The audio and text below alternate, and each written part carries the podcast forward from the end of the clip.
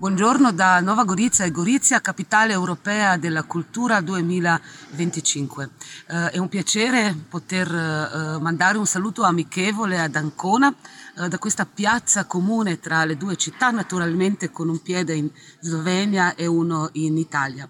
Il mio nome è Vesna Kumar e sono coordinatrice del gruppo di lavoro transfrontaliero che ha preparato la candidatura sotto lo slogan Go Borderless. Sarà un piacere per noi poter collaborare collaborare con la città prescelta come capitale italiana della cultura nel 2022. La collaborazione con Ancona invece è già cominciata nel 2020.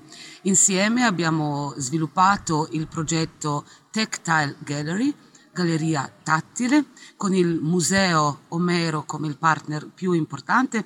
Il progetto è già parte integrante del nostro libro di candidatura con il quale abbiamo convinto la giuria internazionale.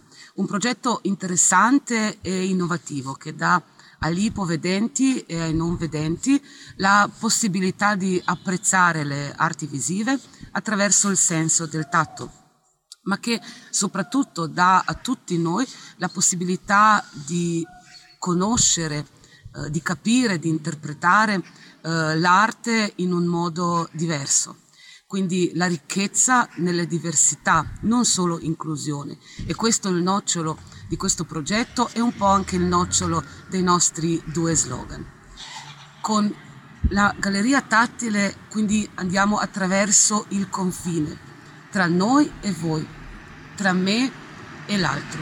Un concetto profondamente europeo, quindi cercare la ricchezza nelle diversità, come ha detto anche il Presidente della Repubblica Sergio Mattarella, eh, questo progetto culturale comune tra Nova Gorizia e Gorizia potrebbe essere un'ispirazione e un incoraggiamento a tutte quelle parti del continente e del mondo eh, dove ci sono ancora conflitti e sfiducia.